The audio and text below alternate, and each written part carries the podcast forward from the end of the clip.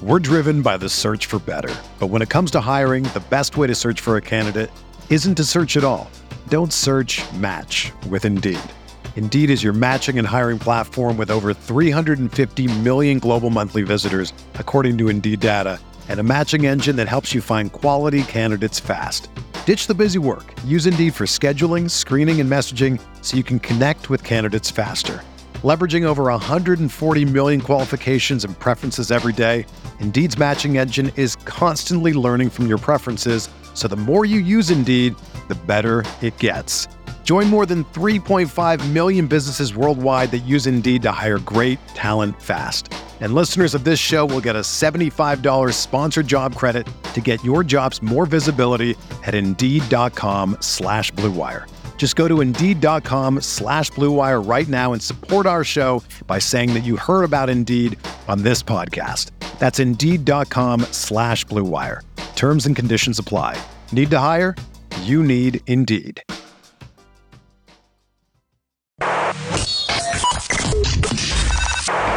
Welcome to Talking Buffalo, featuring conversations with guests from around the world of sports, media, pop culture, and all things Buffalo. With your host, Patrick Moran. Right, welcome to your midweek episode of Talking Buffalo, your weekday daily driver for Buffalo Sports Talk and more, presented by Imperial Pizza. I am your host, Patrick Moran, thank you very much as always for locking in. Whether you're checking us out on the audio side, Apple, Spotify, wherever you get your podcast from, or whether you're giving us a look on the video side via YouTube. Appreciate y'all very, very much. And if you are, by the way, watching on the video side, please make sure that you subscribe, like, comment on this video. It really helps us continue to grow on the video side. But regardless of how you're consuming this podcast, thank you, welcome, appreciate you very much. Uh, this is Wednesday, recording this on Tuesday. This is your Buffalo Bills biggest takeaway week 18 edition. I've watched the All 22 game film. I've sifted through some PFF grades. I, of course, watched the game in real time, like I would pretty much assume all of you did as well on Sunday night. Going to talk about it. Got some takeaways, uh, some bullet points that I want to get to. Uh, maybe a quick little look here at the Pittsburgh Steelers on the premise of letting you know right now that tomorrow's episode on Thursday, I'll be joined by my buddy Anthony Marino from Buffalo Rumblings as usual. And we will preview uh, the Buffalo Bills Pittsburgh Steelers game much more in depth. We'll have our keys to victory predictions like we've been doing every week. So that's tomorrow. Uh, as for today, like I said, pretty much Bill's big biggest takeaways, week 18 edition. And I'm going to start with a little bit of honesty and then we'll get into this episode. And I say it all the time, man. I really do. I say it's not going to be a long episode, then it ends up being 45 minutes anyway. I am going to do my best to be uh, less long winded, get to the points quicker, faster, and then get out of them and uh, get you out of here in a much more, well, not much more, but at least a little bit more reasonable amount of time. But anyway, before we talk about the Miami game and some stuff that you can get from watching film or going through the grades, I want to speak my uh my Bills truth right now. That's I guess that's what we'll call it. This is me speaking my Bills truth. And I want to be careful here to make sure I articulate this properly because I don't want any idiots out there saying, oh, you're saying if the Bills don't win the Super Bowl this year, that they're done, that they got to blow things up, that they're never going to win. It's now or never. Not saying that right off the bat. I'm going to throw that shit out there.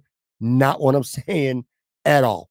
Here's what I am saying the window for the Buffalo Bills to get to the Super Bowl is never going to be more open than it is right now this moment as things stand as I talk to all of you. This is going to be very likely, at least anyway, their best chance. Their, their easiest path. All right, let's say that their easiest path. I have felt over the last couple years that window is just sprung wide open, and that includes now, which is goddamn nuts to say when this football team was six and six, lost to Philly going into a bye and missing the playoffs entirely, was in legitimate jeopardy at that time. So wow, wow, wow. But here we stand today. And in my opinion, the net window was open as it's been at any point in the last two years. You know, you go back to last year, and I felt the same thing. Going into the playoffs, the Bills, like this year, were number two seed. And furthermore, the way things worked out, of course, because of tragic, near tragic uh, conditions, had the Bills beating the Bengals at home, that AFC championship game with Kansas City, even though Kansas City was the one seed, would not have been in Arrowhead Stadium. It would have been on a neutral field. Can't even remember anymore. Was it Atlanta? I think it was Atlanta. Anyway, it wasn't going to be at Arrowhead. So I thought that was a perfect opportunity for the Bills to get to a Super Bowl last year as a two seed. Year before that, the Bills are a three seed. They go into Kansas City, and with 13 seconds left in the game, they got the Chiefs on the ropes. The game should have been over. If the Bills handle their business for 13 more seconds, they await Cincinnati coming to Buffalo in the AFC Championship game with a trip to the Super Bowl on the line. With Joe Burrow at the time in his first full season as a starter in the NFL.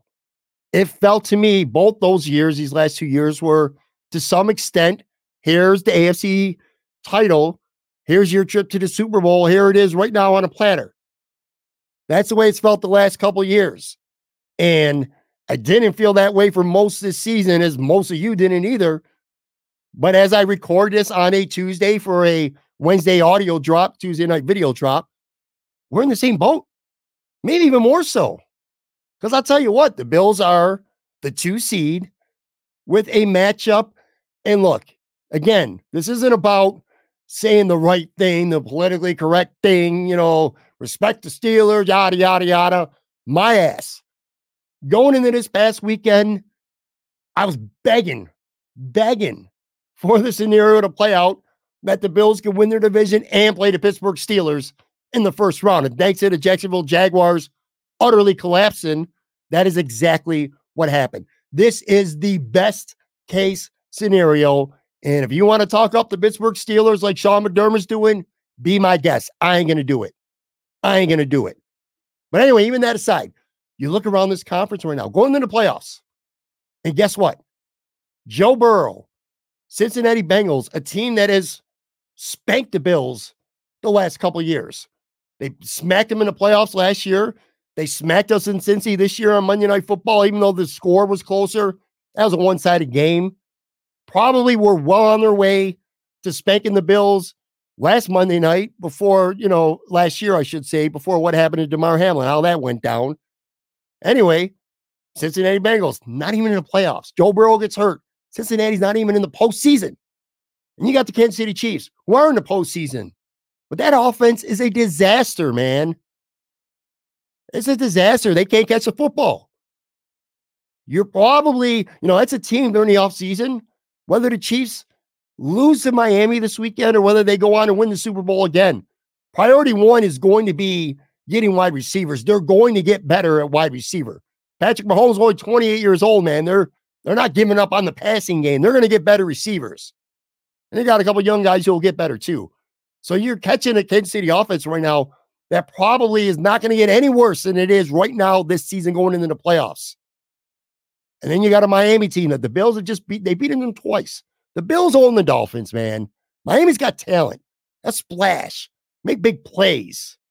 Tyreek Hill can, you know, turn a third and 13 from the 11 yard line to an 89 yard touchdown like that. He does it all the time. But that team just don't got the grind. They don't have what it takes to beat the Bills. They just don't. You know, it takes 10,000 degree weather and a million injuries for the Bills in week three of the regular season to beat the Bills. Josh Allen owns Miami.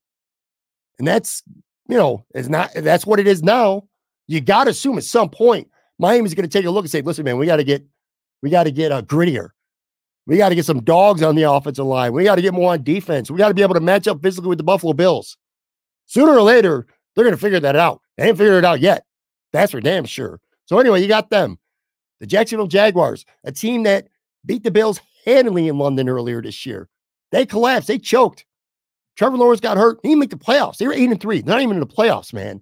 You got the Chargers, Really good team, a lot of talent, great quarterback. Bad injuries, bad coaching. Chargers ain't even in the playoffs. Jets are a good football team, minus the quarterback.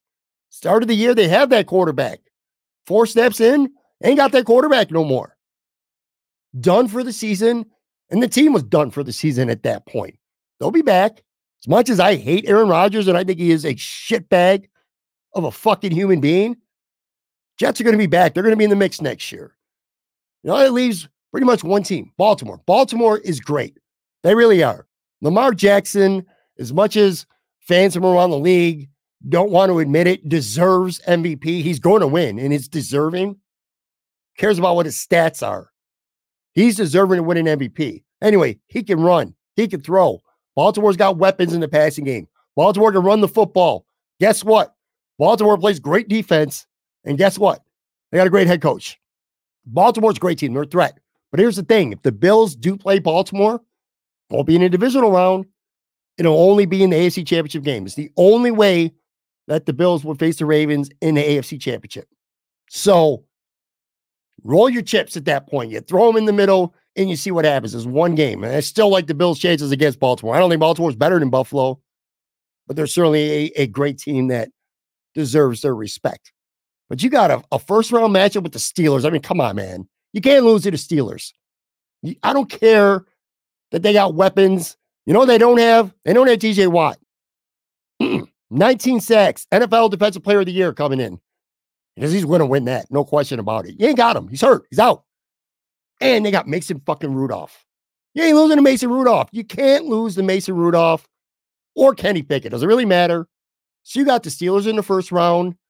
And then you might have, you're probably, because I don't think Miami's really got a shot to go to Kansas City on Saturday night when it's five degrees out, 10 degrees out, whatever it's going to be, if that, and go and beat Kansas City. So I think Kansas City is going to at least get by Miami. Then you got Kansas City coming to Buffalo. Pat Mahomes has never, ever played a road playoff game before. He's got to come to Buffalo. It's not a team, you know, especially with Joe Bucks. If you watched the show yesterday, he is starving for Kansas City. He wants them so bad. But you got a Chiefs and their struggling offense coming to Buffalo. Love that opportunity. Love that opportunity. Not as much as Tone Bucks, but I love that.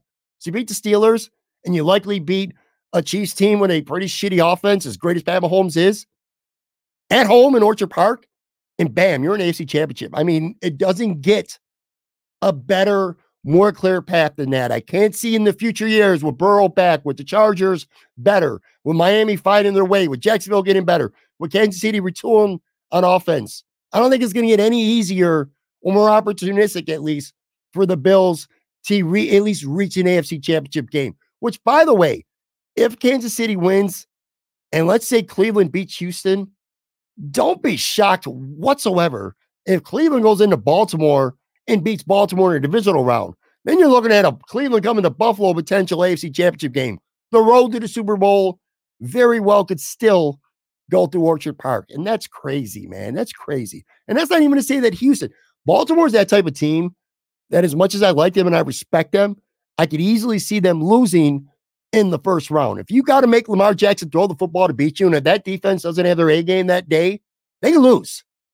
So it's right there, man. It's right there. Everything at the end of the day, despite how grim it looked, despite how gloomy a lot of content creators, including myself, or media people, fans with this football team throughout the year, the Bills at the end of the day are literally right where they want to be.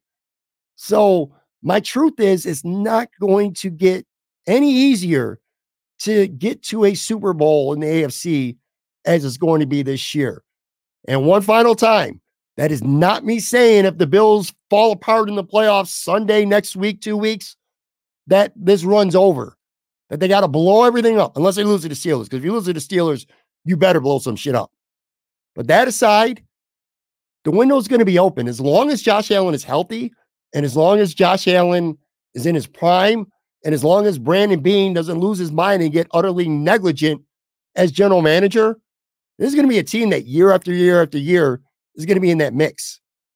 But I just don't think you're going to get a more golden opportunity with no Joe Burrow, with Pat Mahomes having a, a depleted um, collection of pass catchers. You're just with Tua probably losing in Kansas City and just, you know, no grind on that team. No Trevor Lawrence in the playoffs. No Justin Herbert in the playoffs.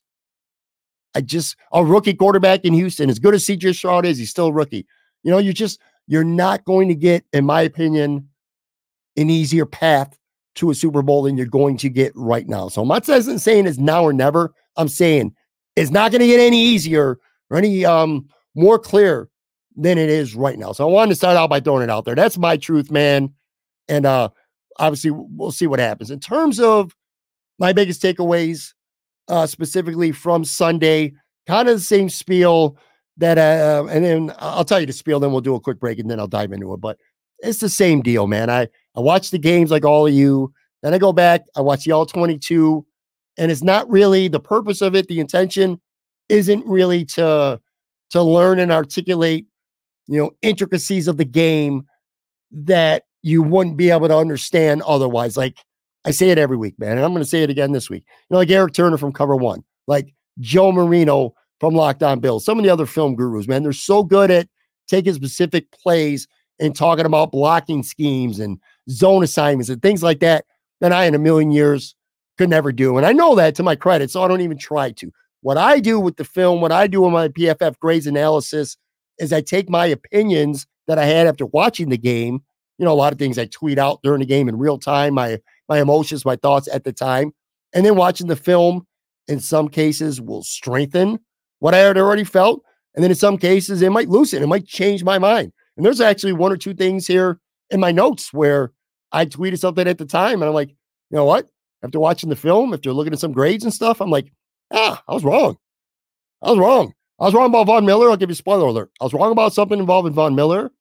I was wrong in lambasting during the game uh, Bill's offensive coordinator, Joe Brady. I was really hard on him, by the way, um, Sunday night live tweeting during the game. But you see some things on film and you're like, eh, you know what? I was wrong. So anyway, that's that's my purpose of, of what I do with this show, kind of taking my beliefs, my takeaways, and either strengthening them or, or loosening them based on the film uh, and the grade. So anyway, I'm taking a real quick break and then uh come right back, and then I'm just gonna dive into uh some notes, man, some takeaways from the Buffalo Bills, not even just from this game in Miami, but also going into the playoffs uh as well. So be right back.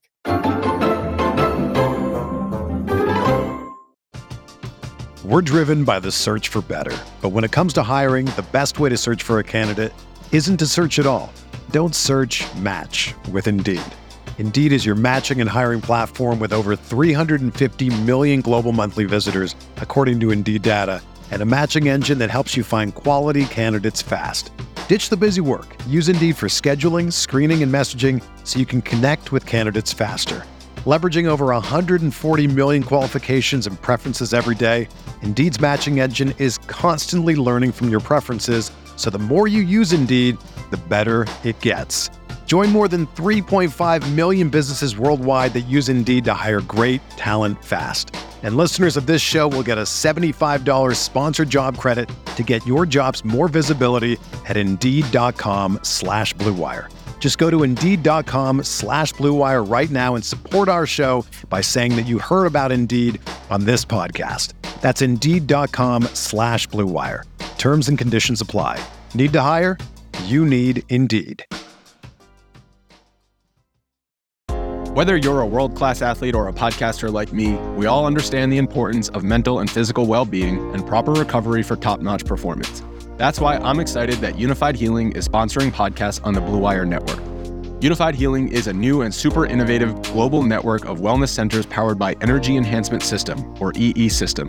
If you haven't heard of the EE System yet, then you'll want to listen up. This technology promotes wellness, deep relaxation, purification, and rejuvenation. Wherever you are across the globe, access to a center is easy and affordable. Interested in experiencing the EE System technology for yourself? Go to unifydhealing.com/bluewire to learn more and find a center near you.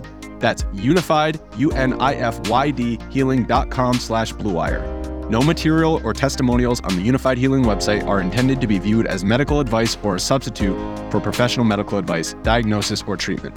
Always seek the advice of your physician or other qualified healthcare provider with any questions you may have regarding a medical condition or treatment and before undertaking a new healthcare regimen, including EE system. All right, I am back with my biggest Buffalo Bills takeaways, week 18 edition. You know, I want to start, and again, these aren't necessarily in order from this is most important now, and then the last one is the least important. Kind of just random notes that I that I jotted down that I wanted to share with um all of you. I want to start with Von Miller actually, because I said during the week that I thought he was done, like he shouldn't play anymore. Then on Sunday, and to my credit, yes, I am taking credit for myself. Early Sunday, once Jacksonville won against, um, or uh, once Jacksonville lost, I should say, against Tennessee, and the Bills were in the playoffs no matter what happened on Sunday night. I said, you know what? If I'm Sean McDermott, I am playing Sean, or I'm playing Von Miller now. Give him, you benched him last week. Let's see if that lights his ass on fire some. Give him one more chance to make some kind of impact.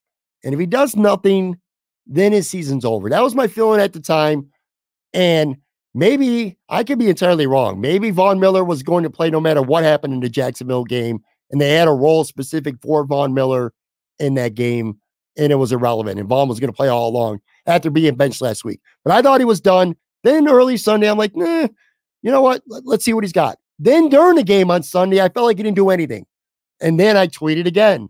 Actually, Monday morning, I tweeted it. I said, he's done. Said he's done. It's Kingsley Jonathan season if you're going to run with the extra defensive end. I've seen what I need to see from Von Miller. He just doesn't have it. He's not willing to to do what it takes to make a play, especially maybe if it comes at the expense of re-injuring himself. Maybe that's fresh on his mind. Not saying I wouldn't blame him for that. I'm just saying. But that was my thought. Then I went back and I watched the film. I'm like, you know what? I think I'm wrong. I think I'm wrong because my thought that Von Miller's season's over with the Buffalo Bills is wrong. And here's why. When I didn't realize it when I watched the game, I had to go back and watch, rewatch it to notice this. The Bills are up seven. Miami's got the ball. They need a touchdown, no timeouts. Quite literally, for them, the game's on the line. And the final handful of plays for the game, guess who's on the field for the Bills? Von Miller. Von Miller's on the field at the end of the game for the Bills when they need to make a stop to seal a victory. And what they did on these last, uh, at least three snaps, I know for sure, is they had Leonard Floyd on one edge, Ed Oliver in the middle. They pushed Greg Rousseau from edge and brought him inside, and then Von Miller was on the left end. That was their look for the last three plays. And on the second last play, um, where Tua threw the ball up and it was knocked down by Taylor Rapp, which was the play before Taylor Rapp had an amazing interception to, to seal the game. Von Miller actually had a nice pass rush. He rushed with one hand, and with one hand, he took the right tackle and pushed him back. And then he started stunning towards the inside. And Tua was stepping up into the pocket.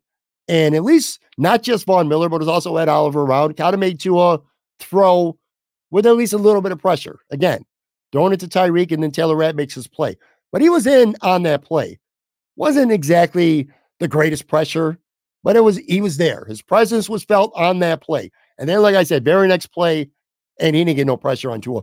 Nobody got any pressure on Tua. It was just a bad decision from Tua, a a bad throw, and a great read from Taylor Rapp to make the interception. But here's my point, folks. The fact that Von Miller was in on the last handful of plays in such a pivotal part of this game tells me that Sean McDermott and or Eric Washington have confidence in Von Miller. I don't, as far as I know, he's not hurt because I would have said, well, why is AJ Epenesa not out there? The fact that Von Miller was out there and not AJ Epenesa doesn't tell me that Von's going to get more reps. He had 15 reps for the game, by the way. I think AJ had 17. Doesn't tell me that they think Von Miller's better than AJ Epenesa necessarily. But what it does tell me is that Von Miller's not done playing football for the team this year. If he's on the field at the end of the game with everything on the line, that tells me that when you line up for the playoffs, Von Miller is going to be in uniform. So that's definitely a pretty significant takeaway, at least as far as I'm concerned, anyway, from that game going forward. On the Deonte Harty punt return, a franchise setting 96 yard punt return, the pivotal play of the game, the game swinger, the momentum changer, whatever you want to call it. The Bills tied it up. Miami shell shocked. The stadium was rocking, which is funny saying that because the game was in Miami. But Bills fans showed out and got loud when Harty scored. But anyway, great run, obviously, by Harty. Great decision to, to take it from the four. And three players specifically, when you watch it back, when you watch the replay, you watch the film, that deserve credit for plays. One, Siran Neal, a great seal block right when Harty was catching the ball, didn't let his guy get to him. Then Harty got a little bit of momentum going, made 41 miss. Then it was Quintin Morris who had a nice little seal block that allowed Harty a lane. And then once he got going full speed, it was actually all people, uh, Bill's defensive tackle, Poona Ford, who went out near midfield, got a body on the punter. I don't know if the punter makes a play or not, but regardless, he slowed him down enough that we'll never know because Harty just blew past him in part because of that. So Siran Neal, Quintin Morris, Poona Ford definitely deserve some shout outs, some love, some flowers, some shine, whatever the hell you want to call it, on that play by Deonte Harty, which is one thing, you know, I, I just, I love, I think my favorite thing about watching a film is when you see a big play, when you're watching the game by yourself, with, with your buddies, with your loved ones, whoever it may be, you see the play, you go nuts, you celebrate, you don't see the little things at the time. Nobody does. Not I don't either. You don't see the little things at the time that make the play happen. Like you don't see the key blocks all the time. You don't see, you know, if somebody makes a a big interception, you don't always see that the double coverage rolled somewhere until you watch a film or that the pressure came and made him get rid of the ball early, stuff like that. So I love going back, looking at a big play and discovering the unsung heroes of that play. And again, in this case, it's Neal, it's Morris, and it's Poona Ford. Um, another observation I have a takeaway after watching the game, and I got to give Eric Turner specifically a lot of credit from this over at cover one. Terrel Bernard, we all know that he's a splash player. He's been impactful as shit his first year as uh, a starter for the Bills. I almost said Sabres, by the way. Um, the interceptions, the sacks, forced fumbles, got a nose for the football. He's good in coverage. He's athletic. But Mo- Sunday night in Miami, he was killing Miami, stopping the run. I mean, he was hitting gaps hard, fast, beating linemen to where they tried to get to to put himself in position to make plays. And that's just smart because Bernard's not dumb. He knows he's undersized. If a right guard, if a left tackle gets their paws on Bernard, it's over for him. But he's just beating guys to the ball. And I feel like every time we always freaking talk about Terrel Bernard. Ultimately, it'll come to some form of Tremaine Edmunds comparison, and I hate it. But, you know, Tremaine, I, I mean, it needs to be said. Tremaine was bigger, actually faster too, and a good player. He just didn't have that will, that desire, that passion to get to that gap, to beat somebody, to make a play. I think he was maybe a little more reactionary, Tremaine. And maybe he was like that because of his traits, of his athletic skills that Bernard maybe doesn't have. But Terrel Bernard, man, that passion, that will, that desire to make plays sticks out so much. And if you go lay on Eric Turner's Twitter, again, he's spliced together like five or six plays. And it's just, it's fun to watch. It's just fun to see Terrel beat big linemen to the play and then finish too. He is a willing, willing hitter and a willing tackler. Like he will stick his face in that play. He will put his shoulder in that play. Terrel Bernard ain't trying to arm tackle nobody just impressive to watch, man. Really cool. Um, I also noticed going back watching the game, some film that that I don't want to call it a big nickel. Is it a big nickel? Is it a dime? I'm not sure quite what the Bills are calling it, but essentially it's when the Bills have three safeties on the field. Jordan Poyer goes to linebacker and Dodson. Well, once he got hurt, it was Spector. They come out. So Poyer's your second linebacker. Taylor Rapp plays his spot at safety, and of course, Micah Hyde. So that three safeties. They did it 13 times on uh on Sunday night, and it worked. And I got to give props. And I'm not saying anything here that you don't already know, but Taylor Rapp, man, you want to talk about a guy who, you know, there were a lot of guys on Sunday, un, unsung guys, unheralded guys, guys who you don't talk about much during the season who have, you know, Taylor Rapp signed as a free agent, expected potentially some pretty big things from him. Very uneventful year for him. But I'll tell you what, in the biggest stage, the biggest game of the season, Taylor Rapp came to play, man. That end of the game, two great plays. Obviously, the uh, the athletic interception that was awesome. That ended the game. Let's not sleep on the play before that. Tua throws it up for Tyreek Hill, and Rapp knocks the ball down. If Taylor Rapp doesn't make that play, if he's a yard away and, and Hill gets both hands, secures that football, gets tackled, Miami's inside the 20 with over a minute left. Plenty of time to score, win the game. or tie the game, I should say. Well, Taylor Rapp, his uh his play was noticeable. And that's what we were hoping for. We mean in the Buffalo Bills, of course, when Brandon Beane signed him. I thought Taylor Rapp was great. Um, again, unsung guys.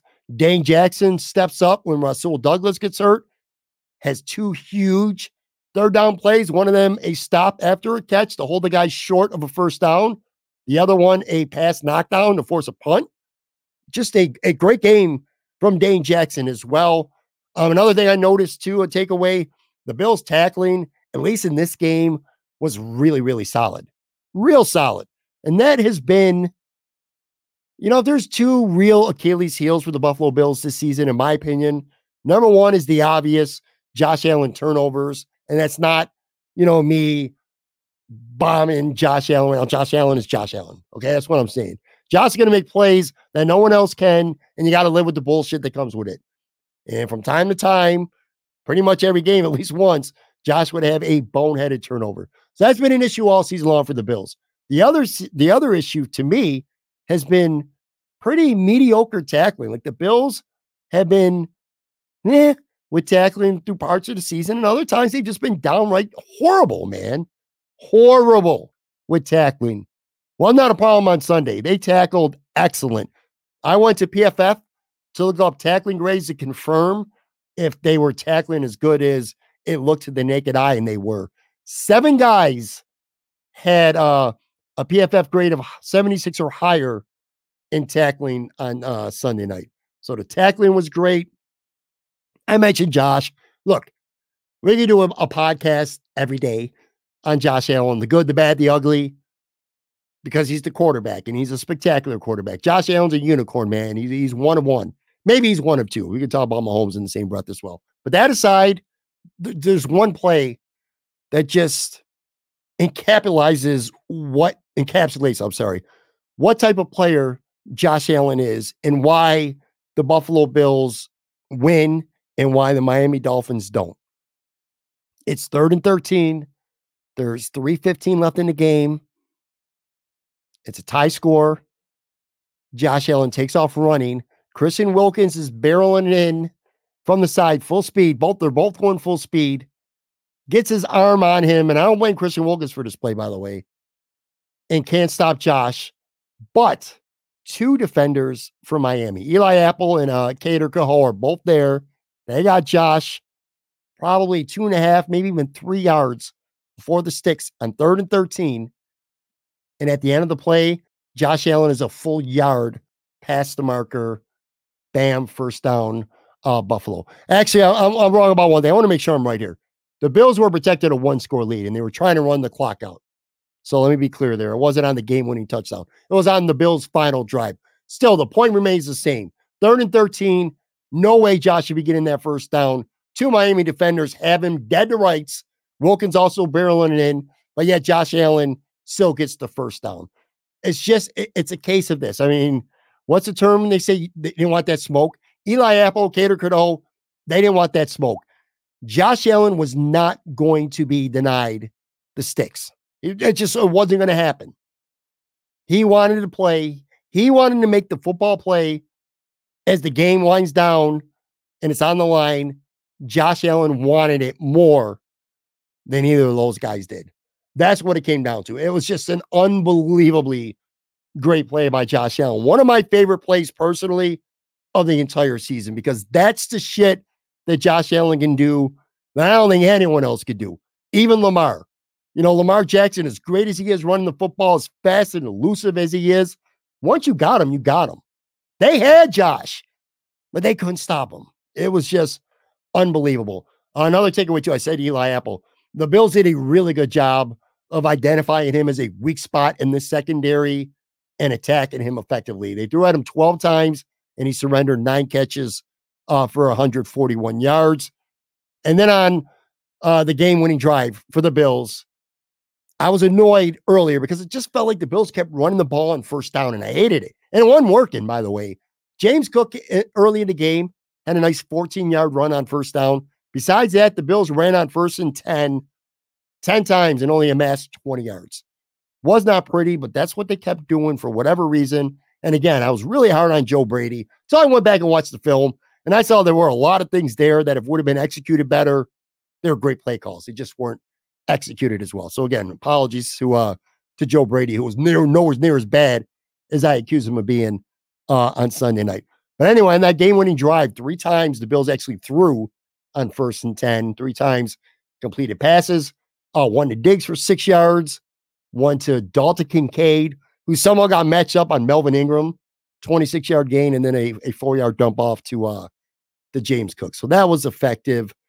Uh, in terms of PFF grades, you know, you, you sometimes uh, I like to to look at the grades and see if they match what uh, they do on film. Which in this case, with the offensive line, a shitty, shitty, shitty night with blocking, especially run blocking. Uh, Dalton Kincaid actually had the highest run blocking grade of anybody on the Bills. So that should tell you that it was a problem, man. It was a big problem. Uh, Torrence actually had the highest grade among the run blockers, and it was only 63.2. Uh, Spencer Brown just a 46.3. Uh, Cyrus Torrence overall, pretty brutal night for him. A 19.2 pass blocking grade. I mean, that's about as bad as you can get. Gave up six pressures. Uh, Christian Wilkins at one time just absolutely blew past him like a pylon, hit Josh Allen, took the ball out of his hands while hitting him a strip sack. That was, the, you know, Josh Allen could hold on to the ball, sure, but to me, that plays just as much. That was a turnover. That was just as much on uh, O'Cyrus Torrence. So, you know, there's not a lot about the Steelers that concern me. I'm being honest with you, but maybe Cameron Heyward having his way with O'Cyrus Torrence is something that might concern me a uh, little bit. I didn't mention Christian Benford. I went up, looked at his PFF stats, outstanding. He had the pick on the first drive of the game, 90.6 overall grade. It's best of the season. You know, that kid is kind of like quietly strung together a a really good year. Um, I mentioned Eli Apple and how the Bills just went after him. And it wasn't one guy, it was several. Shakir, two catches for 50 yards against him. Stefon had two for 41. Uh, Sherfield, three for 34. Dawson Knox, one for 17. Uh, on the other side, a couple of PFF grades I hated. Like, what are we doing here? I don't understand these. Uh, Bernard, only a 48.2 overall grade. Guess he didn't watch the same game that I did because I thought Terrel Bernard was great. Then Micah Hyde only had a 56.7 grade, only a 36.8 run grade. Now, I know he did miss. I remember one tackle that he definitely missed, but I thought Micah Hyde played great. And he also had a big third down punch out. I don't want to say breakout, uh, pass punch out to, to force a punt. The, the, I don't know if it was Tyreek or not. I can't remember. I don't have it in my notes. Somebody from Miami cut the ball low, and in the same motion, Micah Hyde was going to hit him, actually punched the football out, and it was an incomplete pass. Big, big play there by uh by Micah. Look, general takeaway, pretty simple. You sit here for five hours. The Bills won the game because Josh Allen is a better football player than Tua. He's a better quarterback. Simple as that, man. It really is. It's as simple as that. And I would suggest going go on my Twitter if you want at Patrick Moran TV. I'm sure you can find other social media outlets, but I know I personally tweeted it out Monday or Tuesday. Um, Colin Cowherd had a great four minute diatribe on Josh Allen. It was a just talking about how Josh Allen is just different, a dude, as he says, and B, Josh Allen just being better than Tua. And if you take Josh Allen, you put him on Miami, Miami wins that game 10 out of 10 times. It's true. That's what it comes down to, folks. Um, if I'm the Miami Dolphins, I don't know what I want to do with Tua because he puts up great numbers, he has great stretches, and then he plays like shit. He doesn't play great against good teams. He doesn't play great in the second half of games. I'm a Miami Dolphin fan, and I'm not being, you know, even necessarily a hater here. I hate the Dolphins, but I'm not being a hater here. I'm being objective and biased or unbiased. If I'm Miami, I'm taking a long look at my quarterback situation and seeing how much money and resources I want to dump into Tua, thinking maybe I could do better. Anyway, um, I mentioned Poona Ford. This is just a, a personal take, a personal opinion here. Because of who they're playing next week, the Steelers, and I've liked what Poona Ford's done the past two games after doing essentially nothing for most of the season, not even playing most of the season, being inactive more than he was active. But because the Steelers are playing a team that I think is going to try to pound the ball because the weather very well may be shitty in Orchard Park on Sunday, and DaQuan Jones is two games back from a serious injury, I would not be the least bit surprised whether it's at the expense of Poona Ford or whether they just go with the extra defensive tackle for the game. But Linval Joseph who's been inactive the last two weeks, I think he should be active against the Steelers. If something happens to Daquan, if he gets nicked up or whatever, you need that stout run stuffer in the middle of the field. I get why it hasn't been the last couple weeks. He hasn't been in the lineup, but with this opponent, this matchup specifically, I think this is a good week to have uh Linval Joseph back. Uh I forget anything. Well, I forget this every week. Taron Johnson is one of the best slot corners in the NFL. You know, I don't study 31 other teams, so I don't have a basic comparison with him compared to his peers at his position. But I refuse to believe that this guy's not at worst one of maybe the three best slot corners in the NFL. Like when all pro voting comes out, if he doesn't at least get some serious votes, I would have a problem with that. He's just spectacular, man. He's such a good tackler, great blitzer.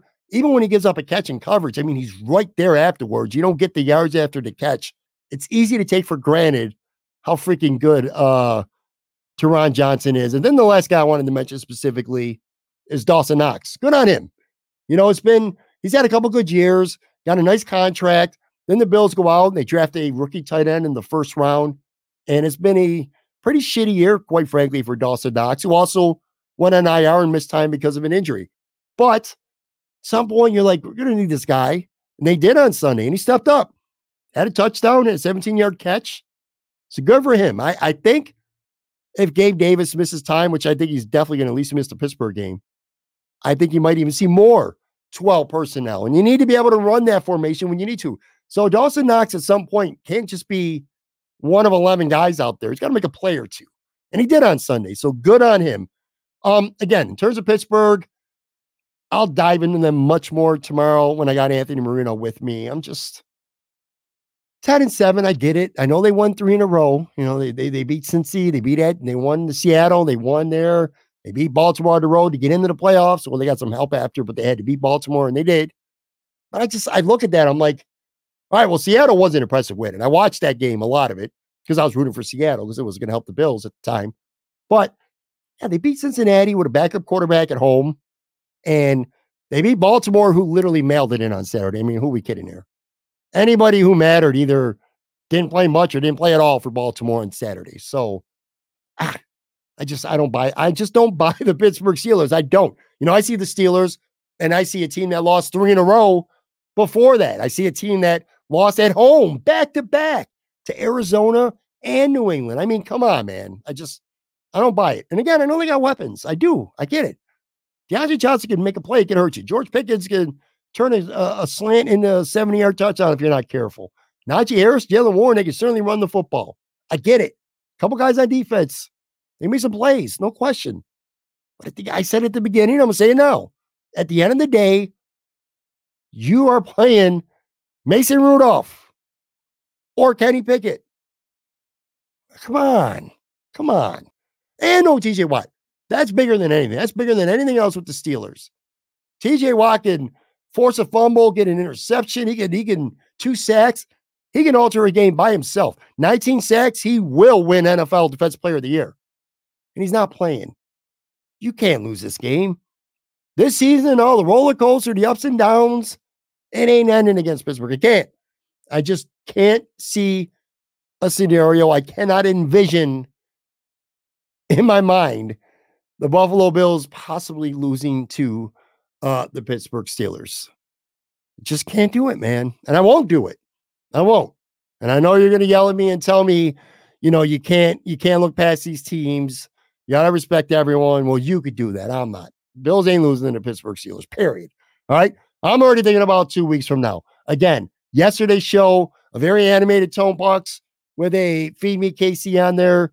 Not quite there. In fact, on yesterday's show, I, I said he was uh, pretty much without saying it directly, you're an idiot. Why do you want the Chiefs? end of the day, Super Bowl pedigree, Pat Mahomes, Andrew, Andrew, or Andre, Andy Reid, Travis Kelce, Chris Jones. Come on, man. You want them? No, but I, I think I talked myself by the time the night was over, not necessarily the show. I like I told you, man, I talked myself into realizing that Cleveland if they beat Houston, is better than the Chiefs. So you know what? Give me it. Give me the smoke, man. Give me the Chiefs. Give me the Chiefs. Because the Browns scare me a little bit. And we're talking about a team. The Bills ain't even played yet, and the Browns are going on the road and only favored by two and a half points. But the Browns, of the teams beside the Ravens, anyone in the playoffs right now, not counting the Ravens, that I'd be most concerned about would be the Browns.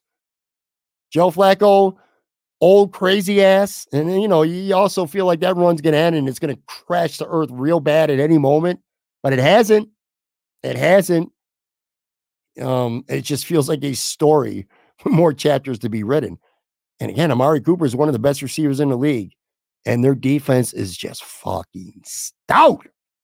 So I don't really particularly want to play the Cleveland Browns. Not scared of them, but don't really want to play them. I think for round two, assuming the Bills beat the Steelers, if I had a power rank who I'd want to play, I'd go Houston first because of the rookie quarterback, as good as he is.